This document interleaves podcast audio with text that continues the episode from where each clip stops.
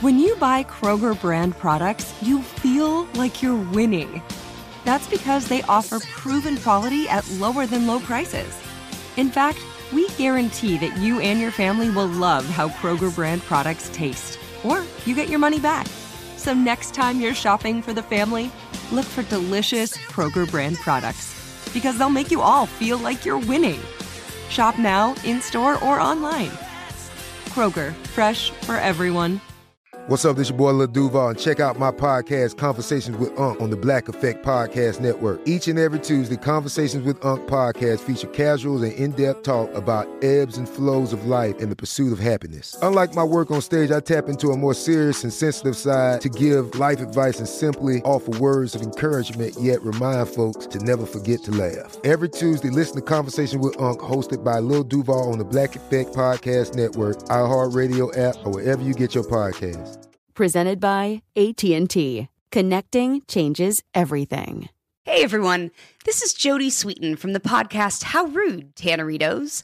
I've been needing a quick getaway with my family, and the 2024 Hyundai Santa Fe is the perfect vehicle to take us there. It has standard third row seating, so I'm able to pack my entire family, plus pets, in the car, while also having enough room for our camping essentials. Available HTRAC all wheel drive will get us through any dirt trails, and available dual wireless charging pads will ensure we never have to worry about getting stuck with a dead phone in the middle of nowhere. Visit HyundaiUSA.com or call 562-314-4603 for more details. Hyundai, there's joy in every journey.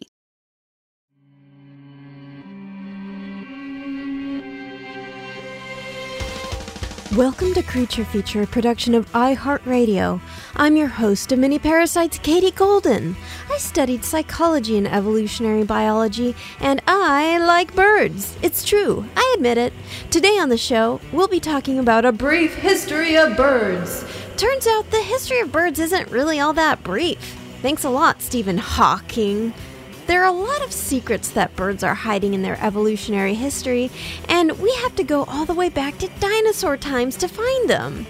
Are there secretly still dinosaurs lurking among us? How did birds learn how to fly? Why did some birds decide to be so small? Discover this and more as we answer the old question Is birds dinosaurs?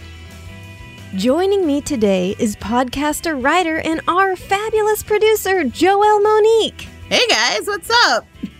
It's so good to have you back on, Joel. Thank you. It's nice to be back. I uh, am jealous listening to you talk to all of these people, and I always want to chime in. And I'm like, this is not your show. Take a step back. you should. We gotta. We should have you on a hot mic at all times. oh honestly. my god, I love that. it's just gonna be me being like, it can really do that. What? honestly, honestly, now that you say that, let's do it. let's Okay, do I'm it. here hot for mic it. all the time, as long as you're not too stressed about it. no, I'm, I'm here for it. 100. percent hundred percent. Well, speaking of stress, so I am sorry to do this to you. Oh no, what are we doing? Today we're talking about birds. I should have known the betrayal. Okay, all right. I'm gonna put on my brave hat, and we're just gonna get through this. Put on your brave hat. So, you know, Joelle, you do have a fear of birds. I do. I I do know this. I'm not here to torture you. Okay. I want to basically well, I want to validate your fear while also maybe helping you be less afraid. Does that make sense? I don't know how you're going to do both, but I look forward to the validating part so that I can blast it for my brothers and be like, listen, here's a really good reason that you should be afraid of birds. Right, right. Yeah, because I think when most people hear are like you're afraid of birds, it's like, well, how can you be afraid of birds? But I think that it now I'm speaking as someone who absolutely loves birds. They're like my favorite kind of animal, but I do understand your fear. I do think it's valid.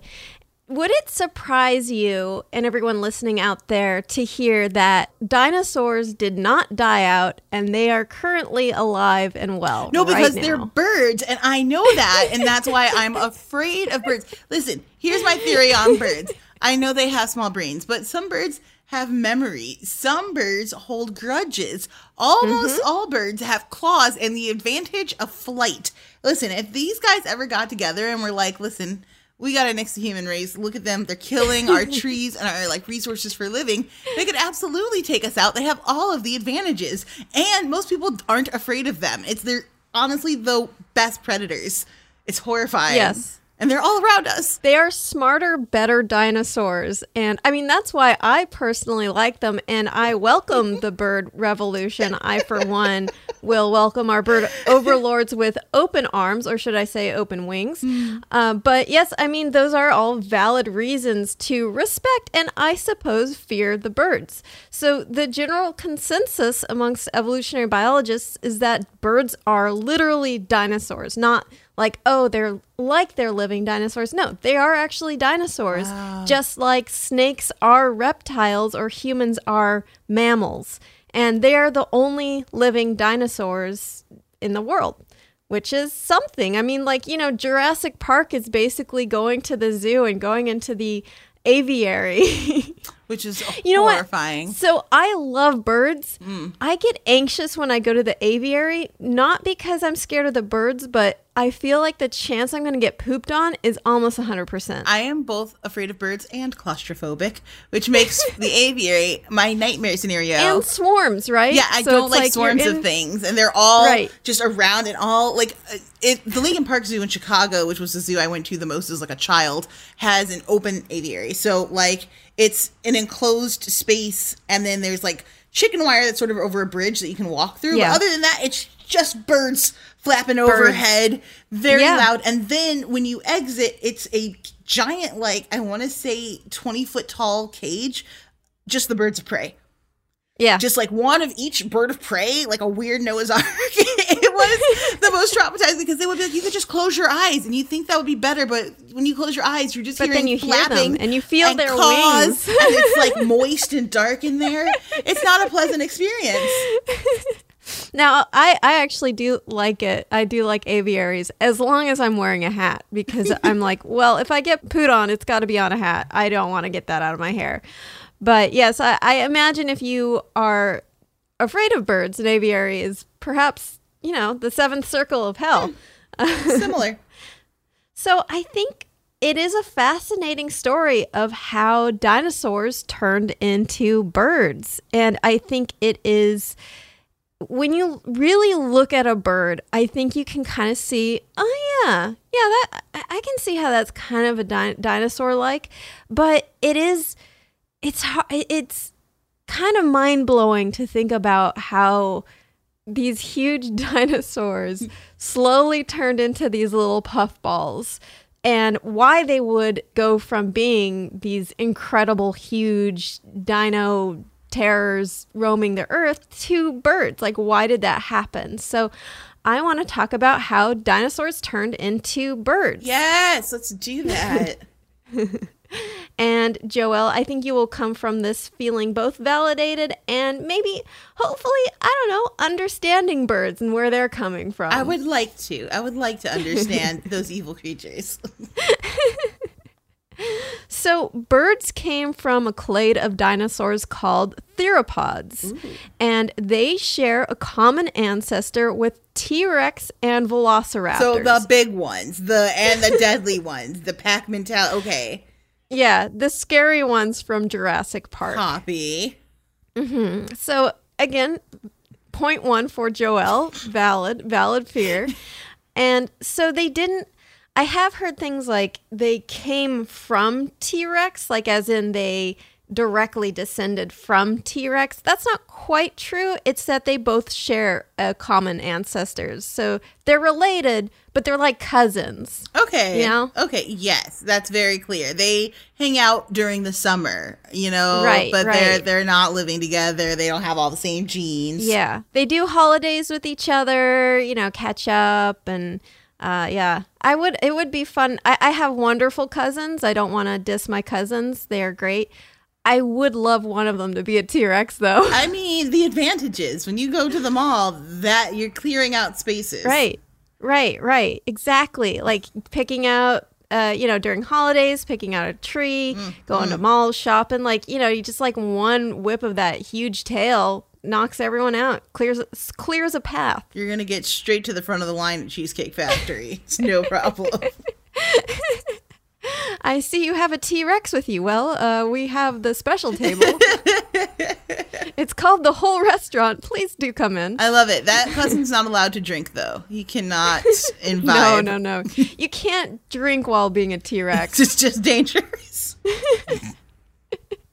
oh my god. DUT DUT Rex. Yeah, that's not not allowed. I was just imagining a drunk T Rex smashing through a wall. It's very ridiculous. Listen, yeah, he's got like a little beer bottle on his tiny little claws, smashing it to the ground. But it looks really funny because those little tiny Oh little hands, like, eh. Yeah. That's amazing. So they did descend from probably somewhat bigger, di- like dinosaurs that were bigger than most birds are today, certainly. So around 100 to 500 pounds with lots of teeth and definitely could not fly yet, but those were their common ancestors, were these big, kind of like, uh, probably sort of, uh, I don't know, raptor looking dinosaurs and, you know, chunky. So, you know, not, you know, that was their common ancestor with things like T Rex and velociraptors. So, another misconception, though, is that birds descended from Archaeopteryx. Have you ever heard of Archaeopteryx? I have not. So, Archaeopteryx is a classic fossil of this dinosaur that is considered, or used to be considered, one of the earliest birds, the mega early bird, where it's oh. this little raptor looking dinosaur with feathers. Do you want to describe what you're seeing here, this picture? Okay, guys, I want you to imagine the feet of a chicken and the tail of a peacock, the wings of like a toucan, you know, but like blue and green instead of that bright red color, and then like a tiny velociraptor head. And that's the animal. Right. And so that's Archaeopteryx. We actually don't know what color it was. This is probably the artist's interpretation. This artist was just like, I don't know, make it a peacock. Why not? Who knows? It could have been it could have been like jet black, like a big raven. Actually, they probably were raven sized and there's some there's a lot of research about it like trying to figure out what color it was. Some say like oh it was actually it's shared properties of like uh, uh blackbirds and, and ravens so like maybe it was jet black but it's it's hard to say like there's something like no no it had other colors we we don't really know i like to think of it as being really fancy just peacock colored personally I like the idea of Edgar Allan Poe knowing this, and his raven was really this guy, just a big ass dinosaur. Nevermore. quoth the raven! It makes the story much more fascinating. I'll reread that right now. Oh but that is but that is Archaeopteryx. And it, and it was small so about the size of a raven which I mean I guess when I say small quote unquote ravens are pretty pretty hefty for birds. And they were around 150 million years ago so that's late Jurassic about a foot long. The way I think of it is they kind of look like a roadrunner but with teeth and a very lizard looking face. That's a very good description. yeah, and it's like it's often considered this missing link between birds and dinosaurs, but it's also very possible and probably true that Archaeopteryx and birds shared a common ancestor, but Archaeopteryx was kind of this like evolutionary pit stop to birds. That makes So sense. So I don't know. I don't think the there's like a definite consensus yet. Like it's always tricky trying to trace back fossil records and figure out exactly how these evolutionary paths were. Mm. But yeah, certainly it was definitely at least a pit stop from dinosaurs to birds. I will say, as somebody who has done some very minor studies on like the structure of animal bodies into fantasy creatures, like I'm specifically thinking of like dragons, where some people really detest when dragons have four limbs because they're like mm. that's not how science works they're like you could have the wings instead of the arms and that would make sense and, they, Right. and i'm looking at this guy and he has like wing arms like he has like the little chicken Yeah. feet as at the end of his wings which makes me think He's got talons, yeah. I'm trying to Claws. imagine him in combat. Yeah. Like this one foot winged claw creature. I feel like Listen, chicken fights are bad. I don't want to promote them. but if we could pay to see this guy in a chicken fight, I would maybe be interested. If this, if we could see two Archaeopteryx consenting to doing a wrestling yes, match, yes, that would be I'm great. here for it. It just think it'd be very If, entertaining. first thing, first thing I'm going to do if I get a time machine and an ability to communicate with dinosaurs. yeah, but I, I do love that. Like, I mean, like if you want to come up with an awesome dragon, just look at bird evolutionary history. Archaeopteryx, you scale that thing up, maybe make it a little meatier, a little a little more buff, like a like that would be a terrifying dragon. And it does it does have claws on its wings, and you can kind of imagine the wings folding and it kind of walking along on its claws oh with like the folded back wings, but then like unfolding them and being capable of flight. So uh, there actually has been a lot of debate over like whether these guys fl- flew, how they flew, like what what's the deal. We obviously can't watch one of them work until Jeff Goldblum or whoever it is clones. It, it wasn't Jeff Goldblum who did it; it was the other guy. But you know, once they clone dinosaurs, which they don't need to do again because we already have dinosaurs and they are birds. But they, uh, so there are theories that range from it being a glider to like, so basically like a flying squirrel or something where it's like on a branch and then it glides down to another branch. Uh, some theorize that it could have run on the ground and taken off from the ground. And then others are like, no, it wasn't strong enough, like its flight muscles weren't strong enough to do that. Uh, there are recent studies that are like, oh, it was probably a burst flyer, like pheasants and modern birds that its bone structure seems to be very similar to, where basically it didn't fly a lot, but then it could use its wings to evade predators by these short bursts of flight up to tree branches or by like gliding and like hopping from one branch to another and using its wings to basically be able to do these little bursts of like amplified jumping or, or short flight to be able to escape predators.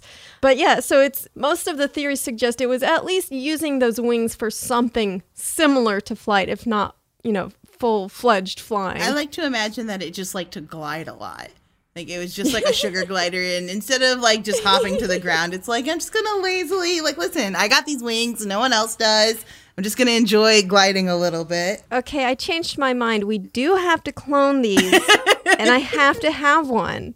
Can you imagine being? It'd be like being in falconry, but way, way cooler. And I love. Look, I love falconry, but imagine this: like you you have your your leathery gloved hand, and then one of these things just lands on you and goes. "Ah!" Listen, the Khaleesi cosplay is about to get a huge transformation. Okay, that would be amazing.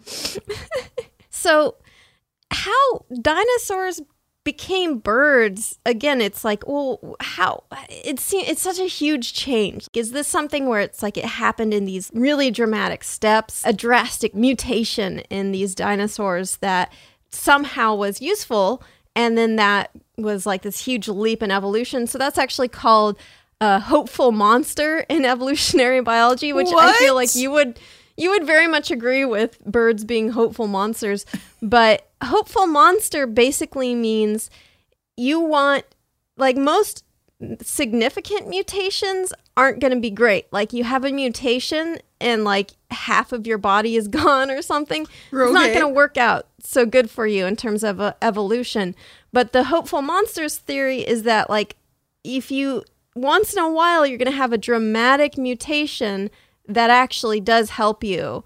And so you're basically you're a hopeful monster. So you're a monster that's hoping that your ridiculously horrific mutation actually works out for you. That is such an interesting concept. I want to apply it to humans and put it in a sci. I think we're talking about a lot of sci-fi stuff today because that's sort of my mm-hmm. corner of the world. But I really love the idea of us being hopeful monsters and what would our like major genetic change be that doesn't Right. decimate us as a species. Yeah. That would be intriguing. I like the idea that we're suddenly eight feet tall with claws. Okay, we are true alpha predators. I don't know if you've seen me that in way. person, but Of course, we have to paint our claws because that's who we are as humans. right. So now they're fancy I actually have really long nails right now cuz like I haven't really had to do anything. Sure. So They've just been getting longer and longer. Just practice for the next evolutionary step. exactly. The problem with the hopeful monster idea is that, again, like most significant mutations will end up killing you, basically. Like they're not going to be good. So it's very, very rare that a really significant mutation that results in like a whole limb changing or mm. falling off is going to be good. So often the evolutionary change happens over these smaller changes over time. So it's like it's this balance of trying to find out okay, well, was this a big leap? Was this animal's parent significantly different from it? Or was there like this little small incremental change? And the answer is like sometimes it's these small changes, sometimes it's like a bigger change that happens suddenly, and sometimes it's a mix of the two. So it's not it's definitely not always really clear. Like you don't have this smooth gradient of change from one animal to the next. Sometimes you do, and then it's interrupted by like a big sudden change. Usually, you wouldn't have like a bunch of big changes in a row because that's very unlikely. Right. But still, it's it's very it's it's complicated. So it's more likely that bird-like features developed over millions of years. So feathers started to evolve in dinosaurs long before birds started to evolve. And I think this is something a lot of people are becoming aware of in terms of like, hey, our image of what a dinosaur looks like may not be Jurassic Park. It may be, you know, Old MacDonald where you had a bunch of giant chickens running around. I remember first hearing about that in like late high school and being like, wait, what? Not lizards, but birds? And then I was like, man, what does all that plumage look like? And were they like, when chickens, what do you call it when birds shed their feathers? Molting? Yeah, are they like giant dinosaurs just molting? Are Yeah, we like tumbleweeds of dinosaur feathers like blowing in the wind? Eh, you could stuff a whole mat like imagine so if like t-rexes had enough feathers you could stuff a whole mattress you have a whole down mattress. I think you have a T Rex down comforter. Amazing! I bet it was bet so soft. like ooh with like a baby t-rex ooh i bet that'd be soft but yeah it's uh it's so reptiles share a common ancestor with dinosaurs but they didn't evolve from dinosaurs and birds and reptiles have a common ancestor but birds are dinosaurs Wait, does that make sense Yes, but I, I have uh, some questions. So, reptiles alive during like the Triassic period, period of the Jurassic period were dinosaurs or not dinosaurs? Is there an overlap? Yeah, there's like an overlap in terms of like they they are share an ancestor. Like they there were these proto reptile, proto dinosaurs around, and then those branch off into dinosaurs and reptiles. So there's like reptiles Copy. around during dinosaur times, chilling out, and then there's eventually dinosaurs turn into birds. So, prehistoric gators, just reptiles, not dinosaur Yes. crocodiles. Okay, Yes. That changes my whole idea. Of, I was just like, no, it's prehistoric, all dinosaurs. Just- All dinosaurs. Everything that lived back then was Dinosaurs. dinosaur. Because there were also there were mammals around during dinosaur times. It's that- true. Giant uh, whales and- and, such. Yeah, actually, I'm not sure there were whales when dinosaurs were around. Because like whales actually were terrestrial mammals that went back into the water. What? So, yeah, whales started out as these kind of like weird little horse like animals. And then these little horse like animals turned into these sort of uh, semi aquatic predator like animals that were like almost like mammalian alligators. It was really weird. And then those turned into whales. Okay. It was super weird. What a journey whales have been on. Now I'm trying to imagine horses turning into whales. like a horse is now a whale. It's a swimming creature. What? But it has no legs, and so it's where does its fin go? Oh my god! I please somebody draw me a horse turning into a whale-like creature and not losing its color. I would like it to remain its velvety brown, please. That is wild. Just a tail and a mane, but like its legs are flippers. yes. I think I've seen drawings of that, like like like sort of mermaid horses. It reminds me of a Pokemon, but I can't remember which one. It's blue and it's got like a shell, but it's like a dinosaur neck. Oh man, some of you are like, it's this thing. Um, yeah, but so many angry nerds right so now. So sorry, you guys. Feel free to tweet me about it. Uh, but yeah, it'd be really cool. You're right to be angry. Yeah. I would. I would love to have one as a pet, and then we would swim together, and it would be amazing. You can have that. I can have the Archaeopteryx, and we will be so happy. so happy. So, in terms of dinosaurs evolving into birds, like one of the big things is like, okay, how did they get so small and, and able, basically going from being these big terrestrial animals to being able to fly and being small enough to fly, some of them. And bird skeletal structure actually looks a lot like embryonic dinosaurs. So it wasn't really that hard for birds to use dino DNA that already had these structures in their embryos to scale down and become more efficient for flying. So basically these there's a theory that dinosaurs these mutations were basically making the dinosaurs more and more immature. So birds are like little baby dinosaurs flapping around. That's so cute. Yeah. I okay. Listen, as terrifying as I think birds are, it's really cute that they're just like, and they. It's like they did to themselves what we did to dogs. We were like, no, Yeah, like chihuahuas. smaller, make them very tiny, so we can keep them in our bags. Please, Yes, exactly. And they were like, we need to be small Yeah. so we can evade danger. I presume They chihuahua'd themselves. it's so freaking cute. And I, I think typically when we think of like smaller animals, we think of them as being more in danger, like less able to protect themselves. So that's very strange. Well, the reason they came smaller is it actually helps them to fit into a certain evolutionary niche. So if you're a oh. big animal, like a big predator, like T Rex, you may think, well, that's the optimal thing. They're all dead now because they had to eat so much meat. And they, you know, basically, it's not easy to be a predator. It's really hard to be a predator. You have to eat a bunch of meat. If your hunt doesn't go well, if your prey is evolving to avoid you better, if something happens to the climate, for instance, or a big cataclysmic event where you can't find food, you're doomed. If you're small, much sense. and you can get into this niche that's not being used, like trees, and you're able to go after something very abundant, like insects.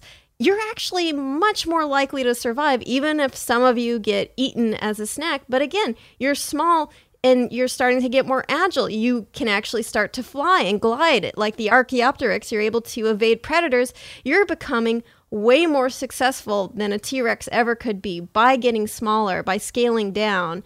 And basically, you're like, yeah, I'm not a big barbarian. I'm a little rogue. I'm a little ninja. Like, I, I basically can get through this evolutionary dungeon no problem. No matter what I roll on stealth, I'm gonna win.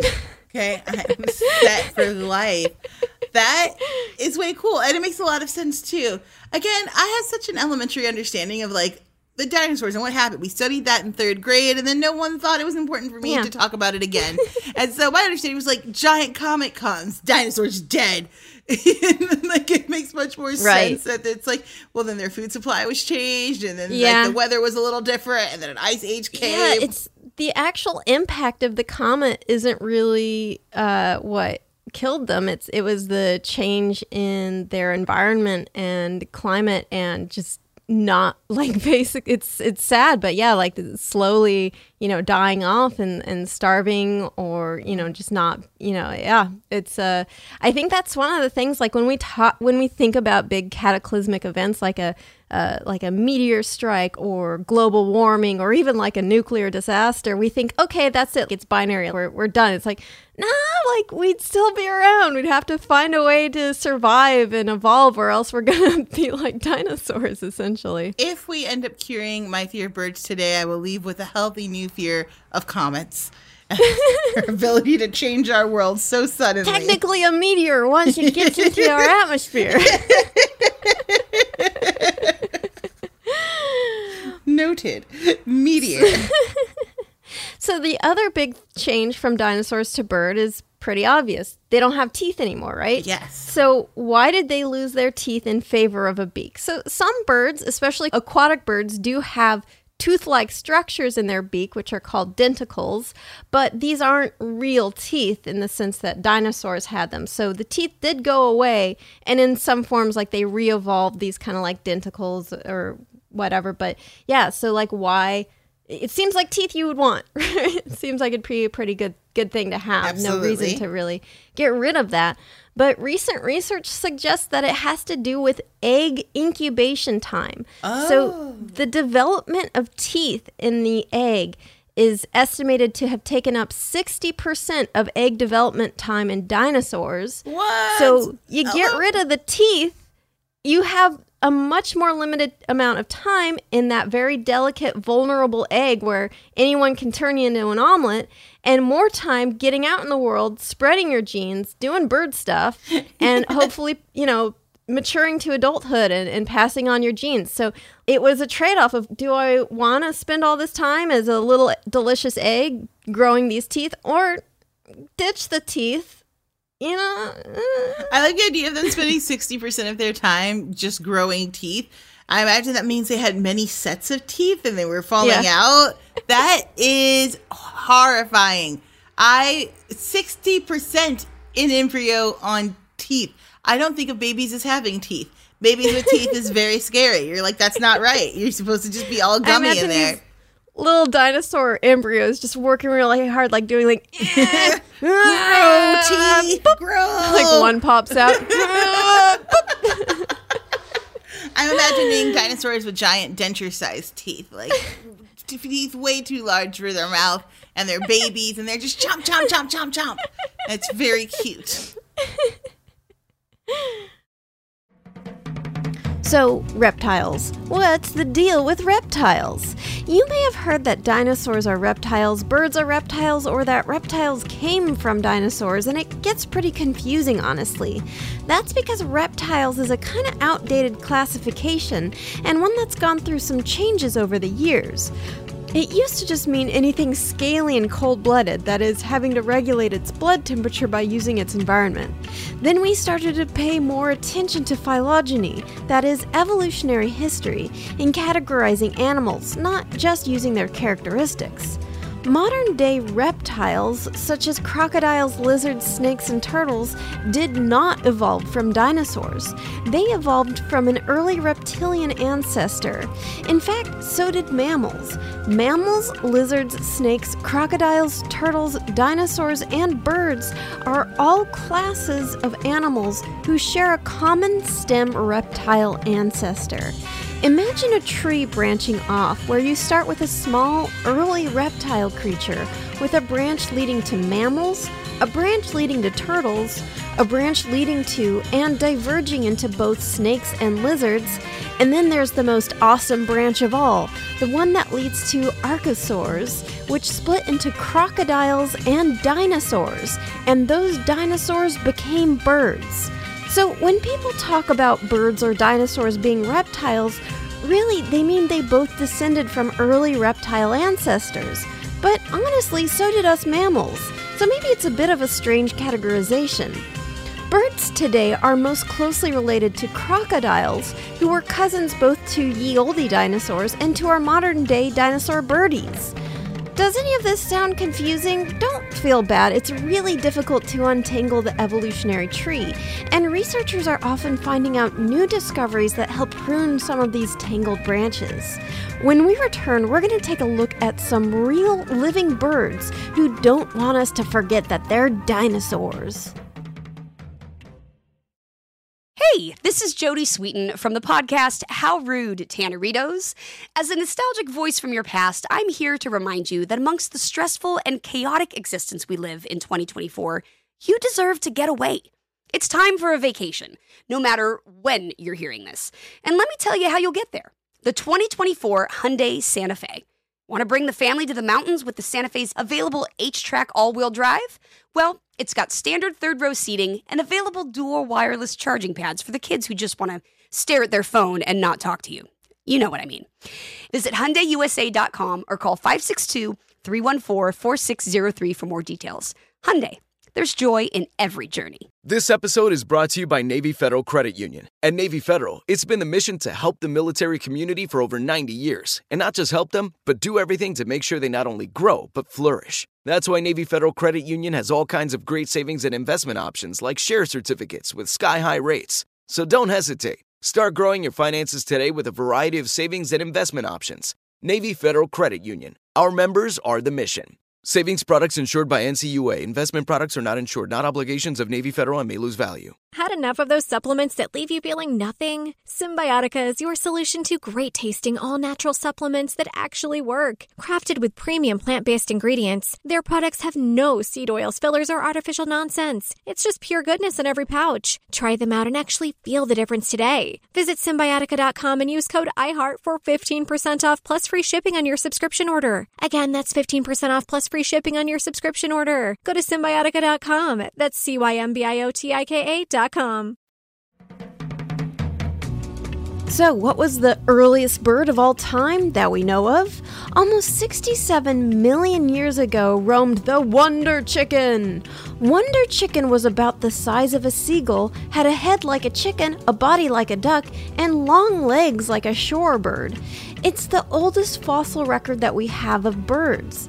Unfortunately, Wonder Chicken is now extinct, but we still have birds alive and pecking today who have some really interesting characteristics that remind us hey, they're dinosaurs.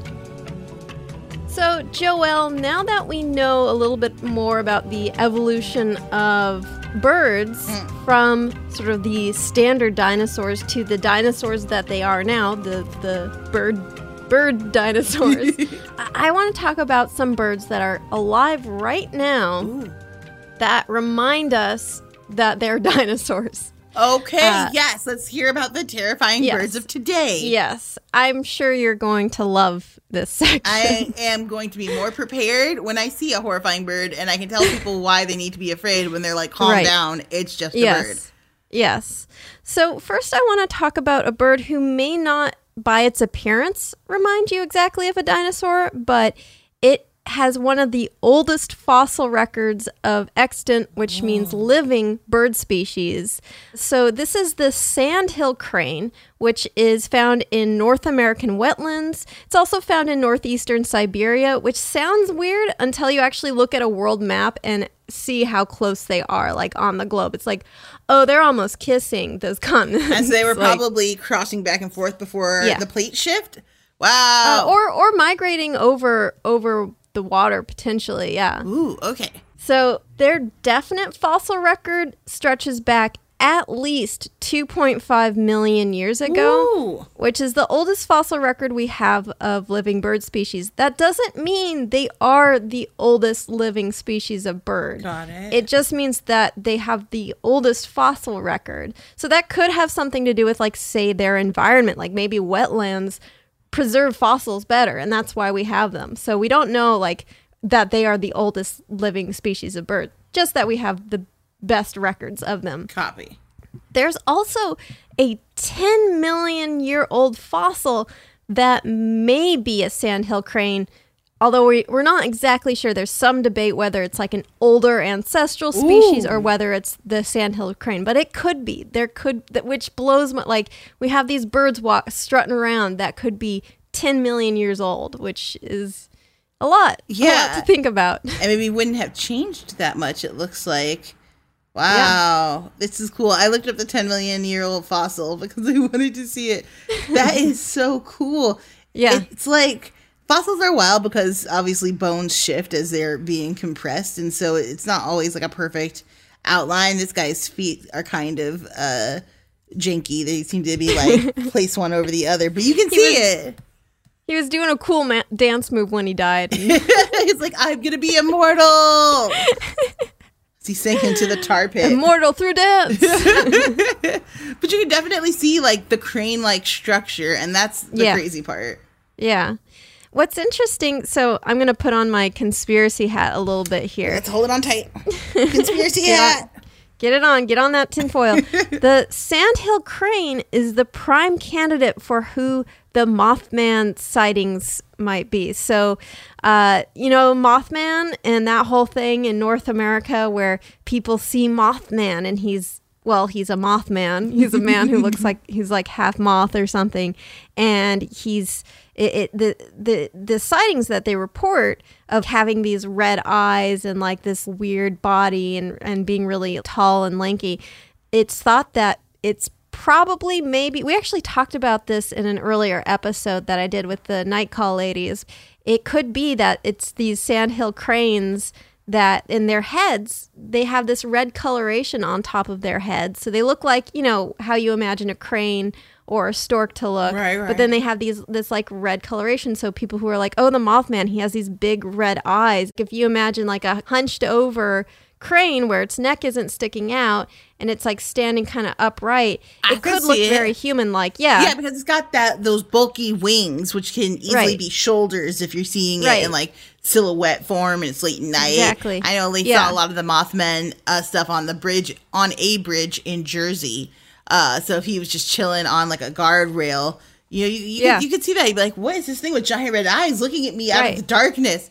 Ah. Right. The sort of scientific explanation is that the sandhill crane, it's bigger than you would necessarily expect a bird to be. And if one of them kind of strayed from its normal migratory path and you're not used to seeing sandhill cranes and you see this bird, but its neck is kind of tucked in and its wings are out and it looks like it has these big red eyes, you'd be like, oh, it's a Mothman. And we have to go. We have to be away from it.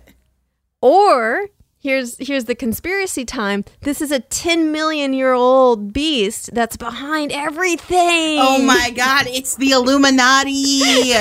okay, it's coming for you and your children. Hide yourselves. Other Mothman mythologies like oh Mothman always shows up before disasters. Mm. Oh well, this is 10 million years old.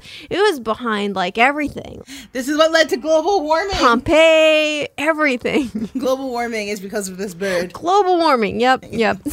The one people who could stop him, humans, are gonna die. oh my gosh.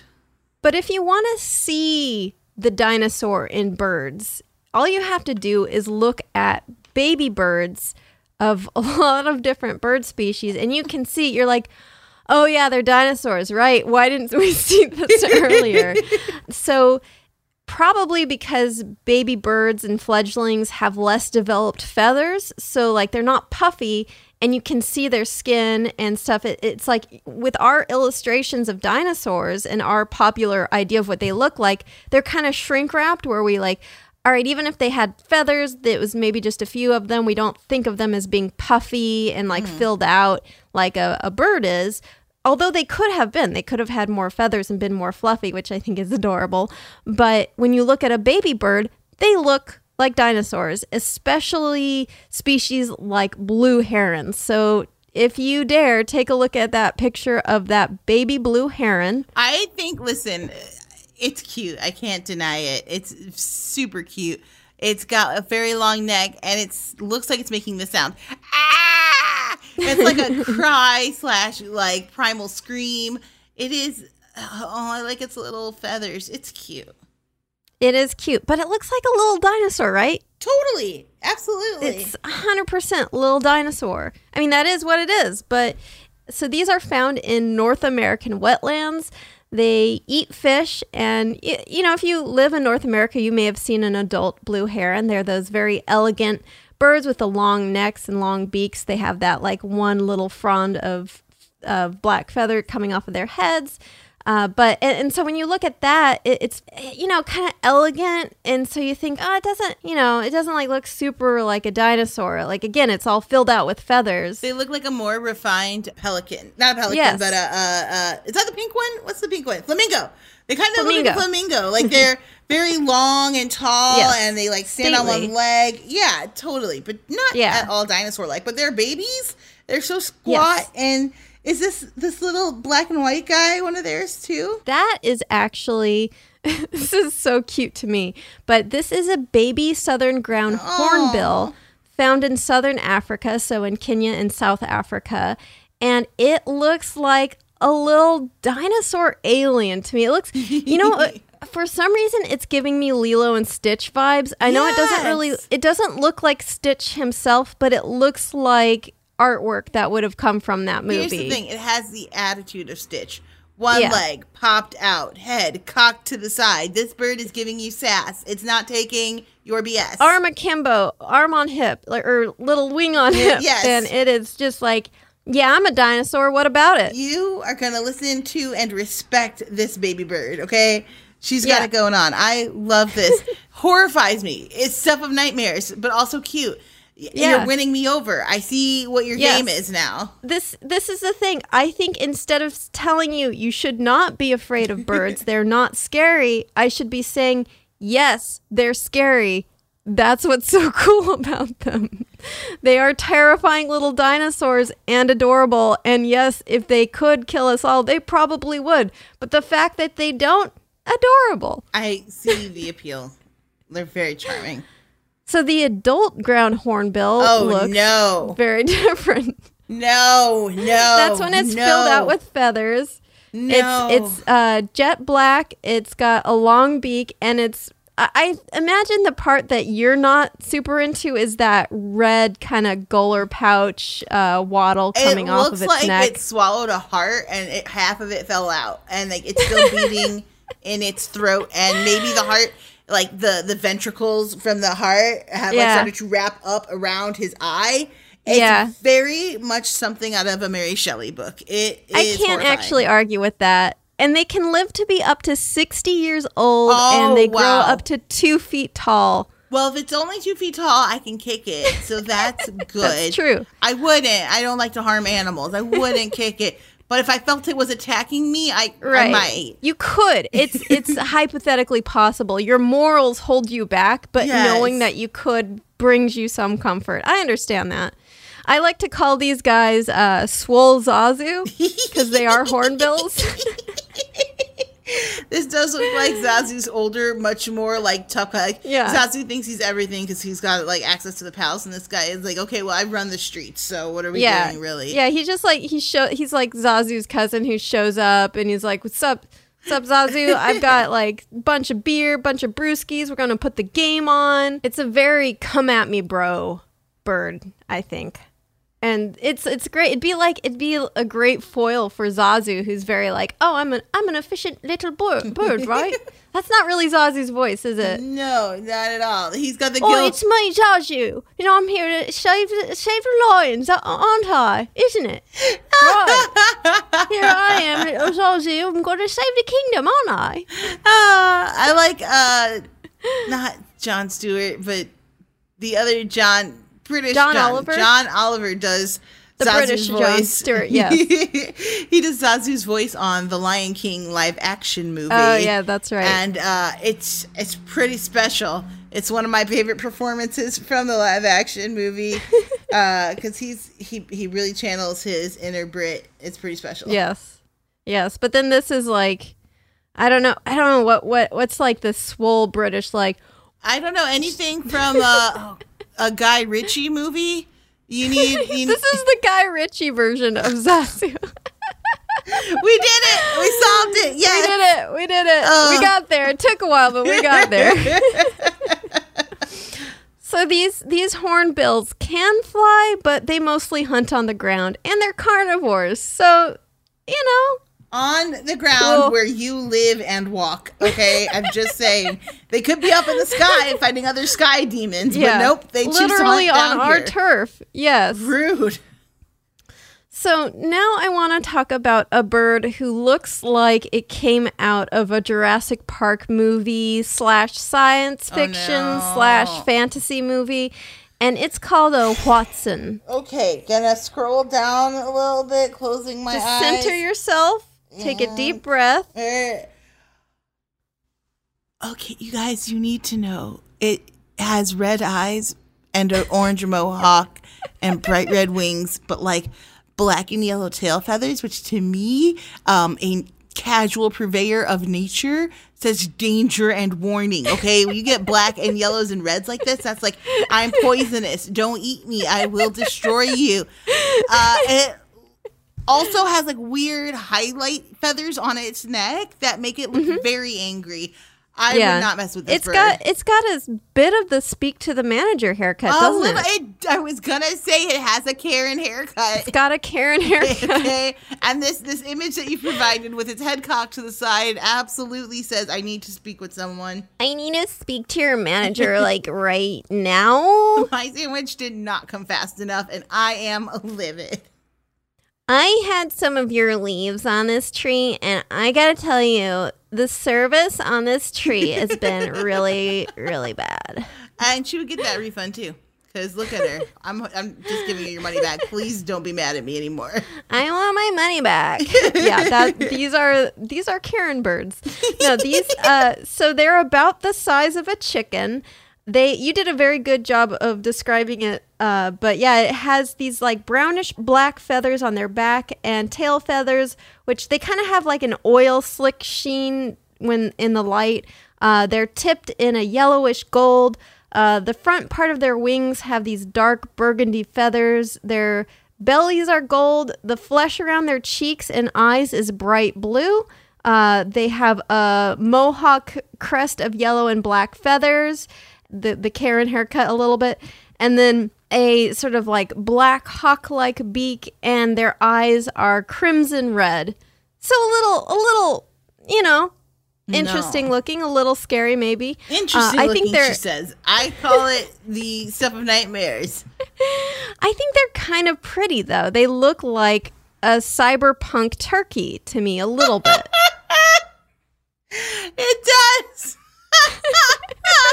I was not expecting cyberpunk turkey, but when you look at this thing in the face, it does look like T2's like sidekick bird. Okay, Yes. if the Terminator came back and needed an animal sidekick, it would be this guy, and he would peck out your eyes. I need your clothes and I need a cuttlebone for my bird. I love it. so they are found in the Amazon rainforest. Now, here's the thing. These are really interesting birds in that they kind of show us like this transition from dinosaurs to birds. Now, this doesn't mean that these are the transitional birds. We don't know that. Uh, they're probably have like pretty old species, but there could have been many species before them that were more transitional. But here, here's where it gets weird: is that their chicks. Remember how we were talking about the claws on the Archaeopteryx? Its chicks have claws on their wings. Like little tiny claws, kind of like it could either be a vestige of dinosaur claws or a new adaptation that like came back. Like they didn't have claws and then they re-evolved claws. We don't really know necessarily but these claws allow them to climb trees before they're capable of flight and the claws go away by adulthood. So it's basically to protect these little you're shaking your head but I listen. At first, I was like, okay, maybe it's the baby birds that I love. Like maybe just their adult selves are scary, and I need to focus my energy on loving baby birds. Who doesn't love a baby? But now here they have claws, and they can climb trees with those claws before they can learn to fly. Which just the hoatzin babies. ah, that might be enough to turn me off of all the bird babies. I know it's prejudice, but I don't know how to trust in now. Hashtag not all bird babies. but yeah, so these are for defense. So if the chicks are attacked by predators, they can drop out of the tree into water, swim to shore, and then climb back up their tree. So they're not using these claws as weapons. That's really they are using them for cool. defense. That is It is super cool. That is weirdly very cool. Uh, I maybe went over again. Damn it! You're really getting me here today, Katie. It's tough because I like I like the idea of it doing the Pocahontas dive into water with a giant waterfall behind them. Uh, it gives off a magic and majestical feel. That's they're from the same. But it's this like little ba- dumpy baby bird going like, Ah, it's falling. Listen, they're having fun. That's their version of summer camp. We did it too. Now these guys are from the land where they have like the really giant birds, right? They, they're extinct now, but it was like a mesa that like rose above, and like there was some more. Are you do you understand all what I'm talking about? Uh, well, there there were um like the the terror birds, like the land dwelling ones, or the big oh what's it called? Um, there's the one there's the ones that could fly, and then there's the giant terror birds that lived on the ground. Yeah, no, the ones that could fly. The terror birds were the one on the ground. Argentavis magnificens. Yeah. Argentavis magnificens. Woo, Lord! Now that is a big guy. This is the stuff that haunts my nightmares. that I can't. Oh my. Oh Lord! I'm like they. Okay, guys. Imagine like you know how um vultures are sort of like. Especially when we think of them from our like animated cartoons and things, they're like thin and like creepy, and they've got like little hunchbacks, and they, you know, they don't have this voice, but that's the voice that I imagine in my head. These guys are like very thick, like huge, much larger, but with that same creepy Yeah. hunchback thing. And I can't. They're like a like a much more swole California condor. Uh, it's a no for me. I I don't like them, but I think that they're cool. Like their history is cool because they're Right. like magically because of how the tectonic plates shifted. They were like higher above than what got knocked down. They were like, we're pretty good up here, and they lasted until like We're good up here. Yeah, and they had like they were huge. They like had wingspan of like twenty feet or something. It was much larger they- than a man. It's it's upsetting. Yeah, it was. Yeah, they were serious birds. These ones, uh, in uh, comparison, are just the size of chickens. So Okay. they're not not quite as intimidating in terms. Like they have to make up for it in terms of their styling, not their size. But these are actually the last surviving member of the genus Opisthocomus. Which and it's not exactly clear where they fit on the bird clade tree, but they may have been their own branch of early birds from around the time that dinosaurs went extinct and birds were starting to evolve. So uh-huh. like, you know, you have birds evolving and then this is like a could be like a really early early bird. Okay, all right. So he definitely got the worm. He he was all set. They're actually herbivores. They eat vegetation exclusively. And they actually, so this is crazy, but they have a crop. So that's like part of the bird digestive system that works similar to the guts of ruminants. So ruminants are cows, goats, sheep, deer, etc. that where they will ferment vegetation in a special part of their digestive system called the rumen. But these birds, they aren't mammals, they don't have a rumen, but they have a crop where they keep this vegetation and it is also fermented for easier digestion. So they are also called uh, they're called flying cows sometimes. They're also called skunk bird or oh stink bird because the fermenting leaves actually create a foul odor. But yeah, they're basically flying cows. I love that they're not just flying cows, but I imagine they're slightly tipsy cows. All this fermentation going on within them, maybe they're Listen, I little need bit to speak to your manager right now. Yeah, we have to climb this waterfall and get back to our diving spot. Damn it. oh my gosh, these birds are very fancy and very disruptive. yes, yes, they are. They're the drunk Karens, the drunk flying vegetarian Karens of the world.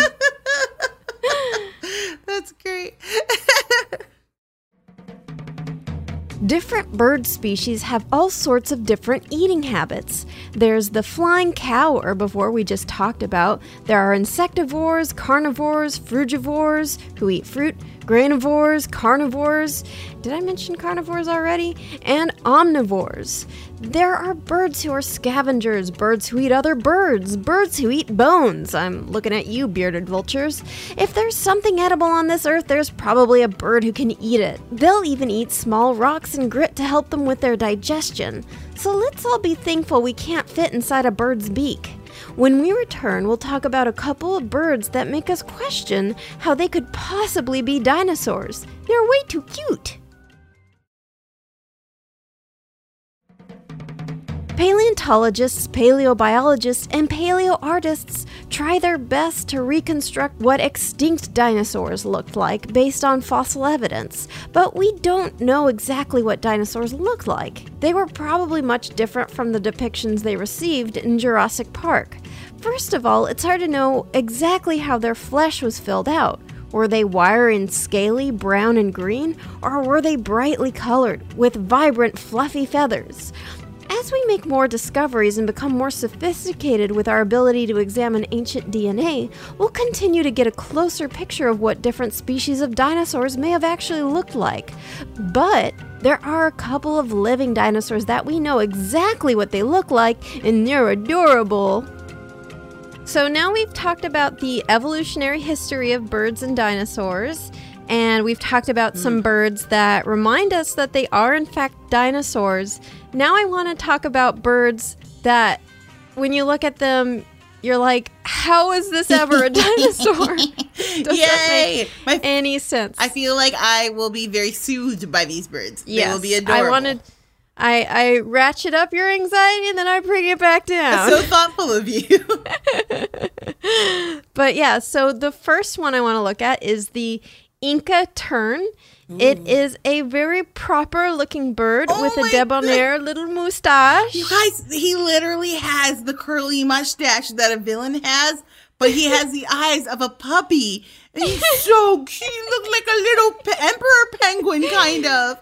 Who's your Oh. little gentleman? Who's your little gentleman? Yeah, he's got this little he or she. This could also be a female. Mustaches are unisex with this bird. mustache. Let's let's make mustaches unisex. Honestly, we're going to save a lot of money on waxing. Let's do it. I, I- you know, like I sometimes I think like if I had a handlebar mustache, I don't know. I think I could pull it off. You could honestly. absolutely pull it off. Are you Thank kidding you. me? So cute. Thank you. so these these little little uh, gentlemen and gentlewomen uh, live on the coasts of Chile and Peru. They are these little puffin esque birds, and like all terns, they are seabirds. So they're about a foot long and six ounces, so you could hold it like a sandwich. Their bodies are slate gray or blackish gray.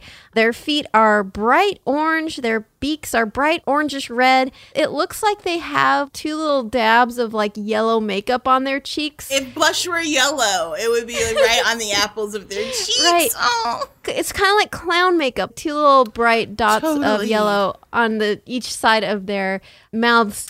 These are these fleshy parts of their cheeks. I think they're called gape pouches. So they look like, and then they have, of course, this like these two feathery f- plumes that look like handlebar mustache coming out from either side of its beak that are, and they're white. It's just, it looks like this like weird gentleman clown. Uh, I'm surprised Disney has not made this a main character for one of their films yet. I know. Uh, it's got cute little webbed feet, so I imagine it swims a little. Yes, yes, it does oh my swim. God. Yes. Uh, I want to see its mustache like ripple in the water. Probably does. Blows in the wind and they sing sea shanties. You know, I, I can see it now, the movie now. I imagine, okay, this bird, it has to protect the coastline and make sure the fish supply stays good for, you know, all the little mama and baby birdies back on land just trying to survive. And on his adventure, he meets a giant whale and they talk about ancestors that brought them here and how he used to be a dinosaur. And he learns oh, all Oh, well, about I used to be a dinosaur. What were you? A, a tiny horse thing. horse mammal. That was my and, and a grandma. tiny horse, too. Oh That's my what God. whales were. It's so funny. Like these huge whales used to be these tiny, like little rabbit like horses. It was so funny. Yes. Okay. yes. I'm again. Th- that he travels back in time and that becomes friends with these tiny land horse rabbit whales. I just love the role reversal of like these huge dinosaurs becoming these little gentlemen seabirds, and then like these teeny tiny little like weird horse animals becoming these huge whales. I have to look. I'm like trying to figure out what to Google. I'm like horse whale ancestors. Is Yeah, so the- whale land. Let me let me find. I forgot its name. I I think it's called Indohyus. Let me- let me find- Hyus. H Y U. Ah, here it is. Oh, it's like a kangaroo leopard thing. What in the hell? That is a former. What you turned into a whale, guys. imagine like a muskrat mixed with a cheetah mixed with a kangaroo, the size of a rabbit, and that's what it is. It is so weird. oh my! But you can also kind of see where a whale would more like if if you guys know animorphs. I might be showing my age on that. But if you ever saw a human turn into an animal, that's animorphs, and I can see this thing turning into a whale. Even though that's the craziest thing ever. I kept saying that it was horse like, but it's more deer like. I don't know why I said horse. Um, but yeah, here's I'm gonna paste an image into the doc here where you can see it looks like it looks like a freaking golden retriever mixed with a deer and a kangaroo. I am stunned. It's Mm-hmm. so strange. It is so so strange. But it's But yeah, it was this little hooved animal that was the size of I don't know a capybara. Do you know what a capybara is? Yes, I They're do. chill. They're super cute. Wow, guys, you have to look it up. T- don't rely on our descriptions because you have to see it for yourself. It is the most in like I see where their ears went. I see how it's like lost its legs and became like elongated fin form. It's all there, but it's in fur and like a dog, but not. Oh god, it's so cool. it's so weird. Yeah, but yeah, Evolution. it, it's yes, evolution. You crazy. but back to these Inca Yes. terns, little little mustachio seabirds. So they are. I don't. To me, they kind of look like a cross between a pigeon and a penguin with duck legs and a mustache. That is yes, 100%. So they're similar to puffins in terms of their habits. They eat fish, they do dive into the water or dip to catch little fish. Unlike puffins, they don't do deep dives, they just kind of stick to the surface of the water. They also have these like little denticles on the inside of their beaks that helps them secure these fish in place. Uh, they're also similar to puffins. They have these huge nesting colonies where they have thousands of families. They're very socially outgoing and they are monogamous for at least a, a whole uh, breeding season. So they can switch partners for different breeding seasons. Sometimes they stick to the same partner, but yeah, they, they, they raise their eggs together and then that little mustache that both the females and males have is actually an indicator of the Inca tern's health. And oh. both males and females use it to assess their partner's health and suitability. So it is really cute to me. Basically, their dating is like, how healthy is your mustache? Listen, we could all use it in our dating cycles. Just be like, how healthy are you really? I also like the idea of a polyamorous sitcom starring these guys. They're just like, listen, that was last meeting season. This meeting season, we're gonna try something different, but it's all love, boo. And then, Yeah. you know, we spend two hours grooming each other's mustaches, and that's how we know it's love. Yeah, hand in hand and handlebar is what it'd be called. Perfect. And it's also said that they have a meow like call. Now, here's the thing I would love it if they sounded like a cat meowing, but I've listened to this. It sounds like a cat who's like a chain smoker to me. It doesn't, it's not a cute little meow. If you want to listen to it, there's that YouTube link. oh my god, yes, I'm clicking it now. Hey, this is Jodie Sweetin from the podcast How Rude Tanneritos. As a nostalgic voice from your past, I'm here to remind you that amongst the stressful and chaotic existence we live in 2024, you deserve to get away. It's time for a vacation, no matter when you're hearing this. And let me tell you how you'll get there. The 2024 Hyundai Santa Fe. Want to bring the family to the mountains with the Santa Fe's available HTRAC all-wheel drive? Well, it's got standard third row seating and available dual wireless charging pads for the kids who just want to stare at their phone and not talk to you. You know what I mean.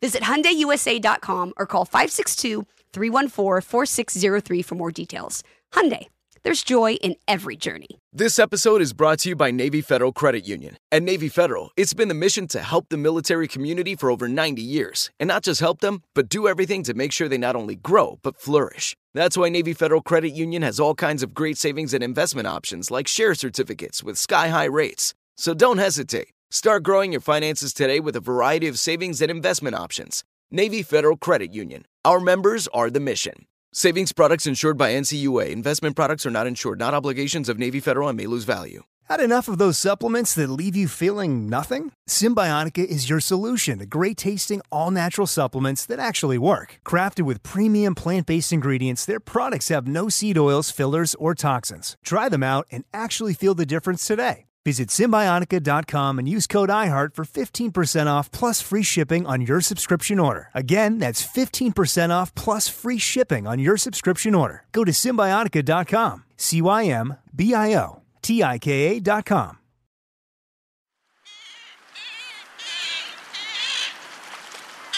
Oh, it does sound like a New York cat who's waited for the bus for too long, and now someone's trying to cut in front. Of like, now, no. I will say it's not as horrifying as I thought it was going to be. It's kind of cute. No, it's chain smoker cat, which is Yes. cute. But I mean, if you're a cat, don't chain smoke. I'm not saying That's do not it. healthy for your lungs, Cats, little do not smoke. Don't do it, cats. Be cool. Be mule. Stay in mule. mule.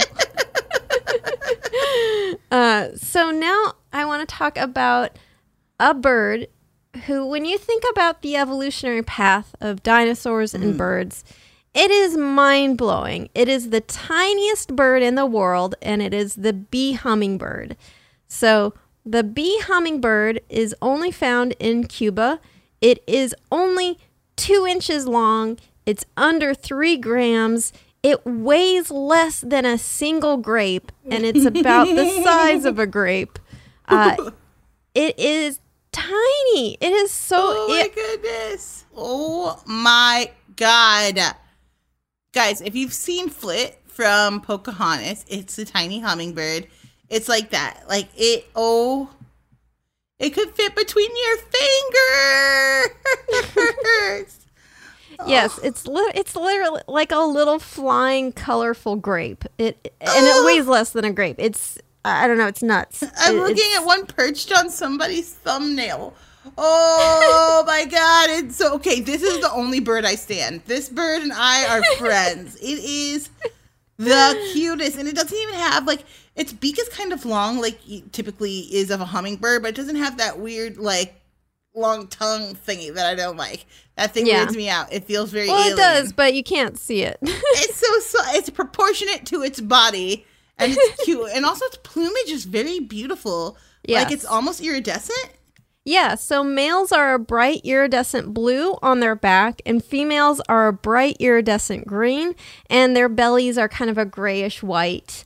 And they eat like most hummingbirds, they eat nectar. Sometimes they'll eat a spider or tiny insect, whatever they can fit in their little beaks. Their beaks do open. I know it seems like they're just like a drinking straw that doesn't open and close, but yeah, they can they can open and close it and use it like little pincers. But Whoa. yeah, mostly it's mostly nectar that they feed on. And they build teeny, teeny, teeny, tiny nests. It's the size of a quarter. oh my god! Their god! Can fit on a clothespin. oh my and god! they lay two itty bitty eggs in it, and each egg is the size of a single pea. you guys, I can't describe to you. I think Joelle's gonna pass out. It is, and it's always two little eggs. Yep. so small. Oh my god! You could see there's a lot of pictures of people like handling or putting you know things near it, so you can get a relative idea of the size. But very, very tiny, so cute. I'm obsessed with dollhouses. I love tiny things, and this is kind of perfect. I know. I love. I love miniatures. This. I got to the point in quarantine where I was like, I'm gonna build some miniatures, but I didn't do it. Listen, but it's a I, lot I- of work, and also if you mess it up, it's you got to prime it and start from the Yeah. top. It's so much. Yeah. But when I obsessively watch like videos on Instagram of people like, here's tiny dollhouse, Me too. here's me too. tiny me too. cafe with Oh my god. menus. Have you ever seen Tiny Cooking? Like it's a YouTube thing where Yes! they build a ti- they build a tiny, fully functional kitchen and cook tiny I food. little tiny. I like it when they get a hamster and they feed the hamster. the Yes, food. that's my I saw. part. Oh, I saw one where they made a hamster spa, and they put the hamster in the tiny spa Oh and my videoed god! it. Like little jets and little thing. Yeah. Oh my god! Stop! It was, That's oh, adorable. it was so cute. I, I can't take it. Like imagine like a bee hummingbird in a tiny kitchen. One of these like I just I'm dead. I I dead. This Oh, is so what killed me. cute. I get a little terry cloth bathrobe. Mm-hmm. Look and stay cuddly. Oh, my tiny mom sent me photos of there was this little hummingbird nest, not a bee hummingbird, just a normal uh, hummingbird, and it was so cute. Oh, the tiny eggs. They just look like I, I don't know. They look like little little gumballs. Te- I, I want for some reason just want to like put it all in my mouth. I don't know why. it would not taste good, but I totally no, understand no, the and impulse. I wouldn't. I wouldn't. Maybe I'm like part snake. Just like, ah. oh, cute little egg. I want to put it in my mouth. Now, of course, I don't want to do this because I want them to develop into tiny hummingbirds. But can you imagine the world's tiniest fried egg from a bee hummingbird egg Oh, on a tiny pan? Oh, I love it with little tiny pancakes. Those are the cutest. hmm I like how whenever there's a cute animal, it's like, oh, it's so cute. How can I eat it? yes, I don't advocate eating the bee hummingbird, but they are so cute. They are so cute. But it's also, it's just crazy to think about how the evolutionary path of the theropods that also created the T Rex ended up with like the little tiny pea bird. Like, it, it's just so, like, to put it in perspective, the earliest common ancestors of theropods, so all theropods, including like velociraptors, T Rexes, birds, was probably something either similar to or was Herrerasaurus. Uh, which is one of the earliest dinosaurs. It's a bipedal carnivore that looked like a sort of meteor velociraptor, like a cross between a T Rex and a velociraptor. yup. It weighed 770 pounds Lord. and grew to be up to 20 feet in length. And these guys evolved around 230 million years ago. And it, it, I mean, it's like, you know, I can see how it like shrank down into bird ancestors and, and like beefed up into like T Rex, but it's just, it's crazy that it started with this template and then just behind door number one, you become a T Rex. Behind door number two, burbs. I like. I really would like one of these dinosaurs the size of a bee hummingbird. Like I really enjoy the idea of this little guy. He's like, trying "Here's your to little bite meat." you, but it can't do it. It You just feels shake, it's like- tickly. I don't know if you call that a snout on a dinosaur. The like mouth portion. Yeah, sure. Yeah, Call it a snout. shake that. Like, look at you, little guy, so cute. It's trying to bite your finger, but it can't It even get its can't jaws around it. anything. Oh, it's so Oh, so cute. but like, so so these guys were from around 230 million years ago. Bee hummingbirds evolved around 10 million years ago. Wow. So it only took 220 million years for Herrerasaurus, uh, or maybe a dinosaur similar to it that is thought to be the ancestor of theropods, to become little less than a grape-sized buzzing puffball. It's crazy, you guys. That's so impressive. yes. Dinosaurs are amazing. Evolution is amazing. yes. I feel like I am less afraid of birds, but more We did it. cautious of the adult ones. I am now warming up to baby birds. I think baby birds are okay. Most people dislike they like adult birds, but they don't like the babies because they think that babies they're are ugly. naked. This is how people feel about Siamese cats or like the shaved cats. And I'm Yeah. just like, listen, guys, every no matter what how much hair you have or how little hair you have, you're worthy of love. And you Yes. can still be adorable and super cute. It's also Uh, hypocritical coming from us naked humans. We're hella naked. Like we have to We're put on so clothes. naked. Uh, like, Ooh, can you imagine a baby bird in a clothes? oh my god! Uh. I imagine. Okay, what would I want to put on it? Like in a little Jackie Kennedy outfit with the little sailor suit. Ah. so cute. Ah. well, so I feel like we've been on a learning journey, and maybe like I know it's it's we're not going to solve the relationship you have with birds in one podcast, but like I feel like instead of like saying don't try to think about like oh I shouldn't be afraid of birds, think about like maybe there's like a reason for this fear and let's find the science behind it and then that way we can move forward and put baby birds in sailor costumes. Does that make sense? Yes. Yes. Send me all of your baby birds in sailor costumes, please. I love him or her or them already. Yes. Um, we haven't solved the problem, but we have come much closer. And for that, great. I thank you. That's all I need to hear.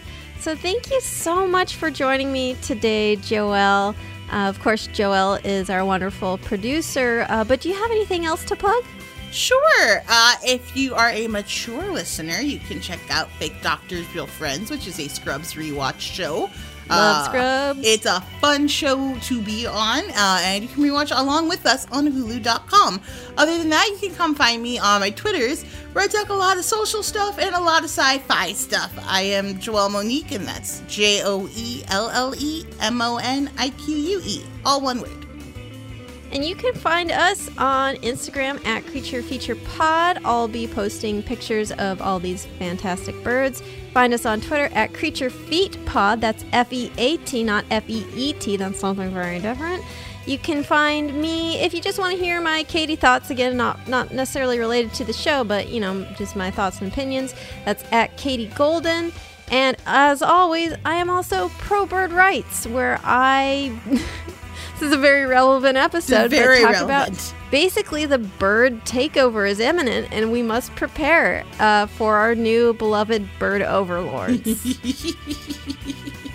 Thanks to the Space Cossacks for their super awesome song Exolumina. Creature Feature is a production of iHeartRadio. For more podcasts like the one you just heard, visit the iHeartRadio app, website, Apple Podcasts, or hey, guess what? Wherever you get your favorite shows. See you next Wednesday. This episode brought to you by 20th Century Studios' Kingdom of the Planet of the Apes. Director Wes Ball breathes new life into the epic franchise. As a ruthless king attempts to build his empire at the expense of the remaining human race, a young ape begins a journey to fight for a future for apes and humans alike. Kingdom of the Planet of the Apes. Enter the kingdom in IMAX on May 10th and theaters everywhere. Get tickets now. This is Amy Brown from Four Things with Amy Brown. Today, healthier is happening at CVS Health in more ways than you've ever seen. It's wellness destinations for seniors, including select locations with Oak Street Health and CVS Pharmacy. It's doctors, nurses, pharmacists, and everyone in between offering quality care and support virtually in person and on the phone. It's in home evaluations through Signify Health and meeting mental health needs through Aetna. And those are just a few of the ways that healthier is happening. To see more, visit cvshealth.com slash healthier happens together. CVS Pharmacy, Oak Street Health, CVS Specialty, Signify Health, and Aetna are part of CVS Health. Eligibility and services vary by location and individual. Do you dream of a healthier life, but education feels out of reach? Trinity School of Natural Health makes holistic education accessible with online programs to fit your busy schedule. Trinity School of Natural Health makes holistic education accessible with online programs to fit your busy schedule. Trinity School's Certified Natural Health Professional Program is the perfect entry point to gain foundational knowledge to empower yourself, your family, and your community to live healthier lives. Turn your passion into a career. Visit trinityschool.org for more info now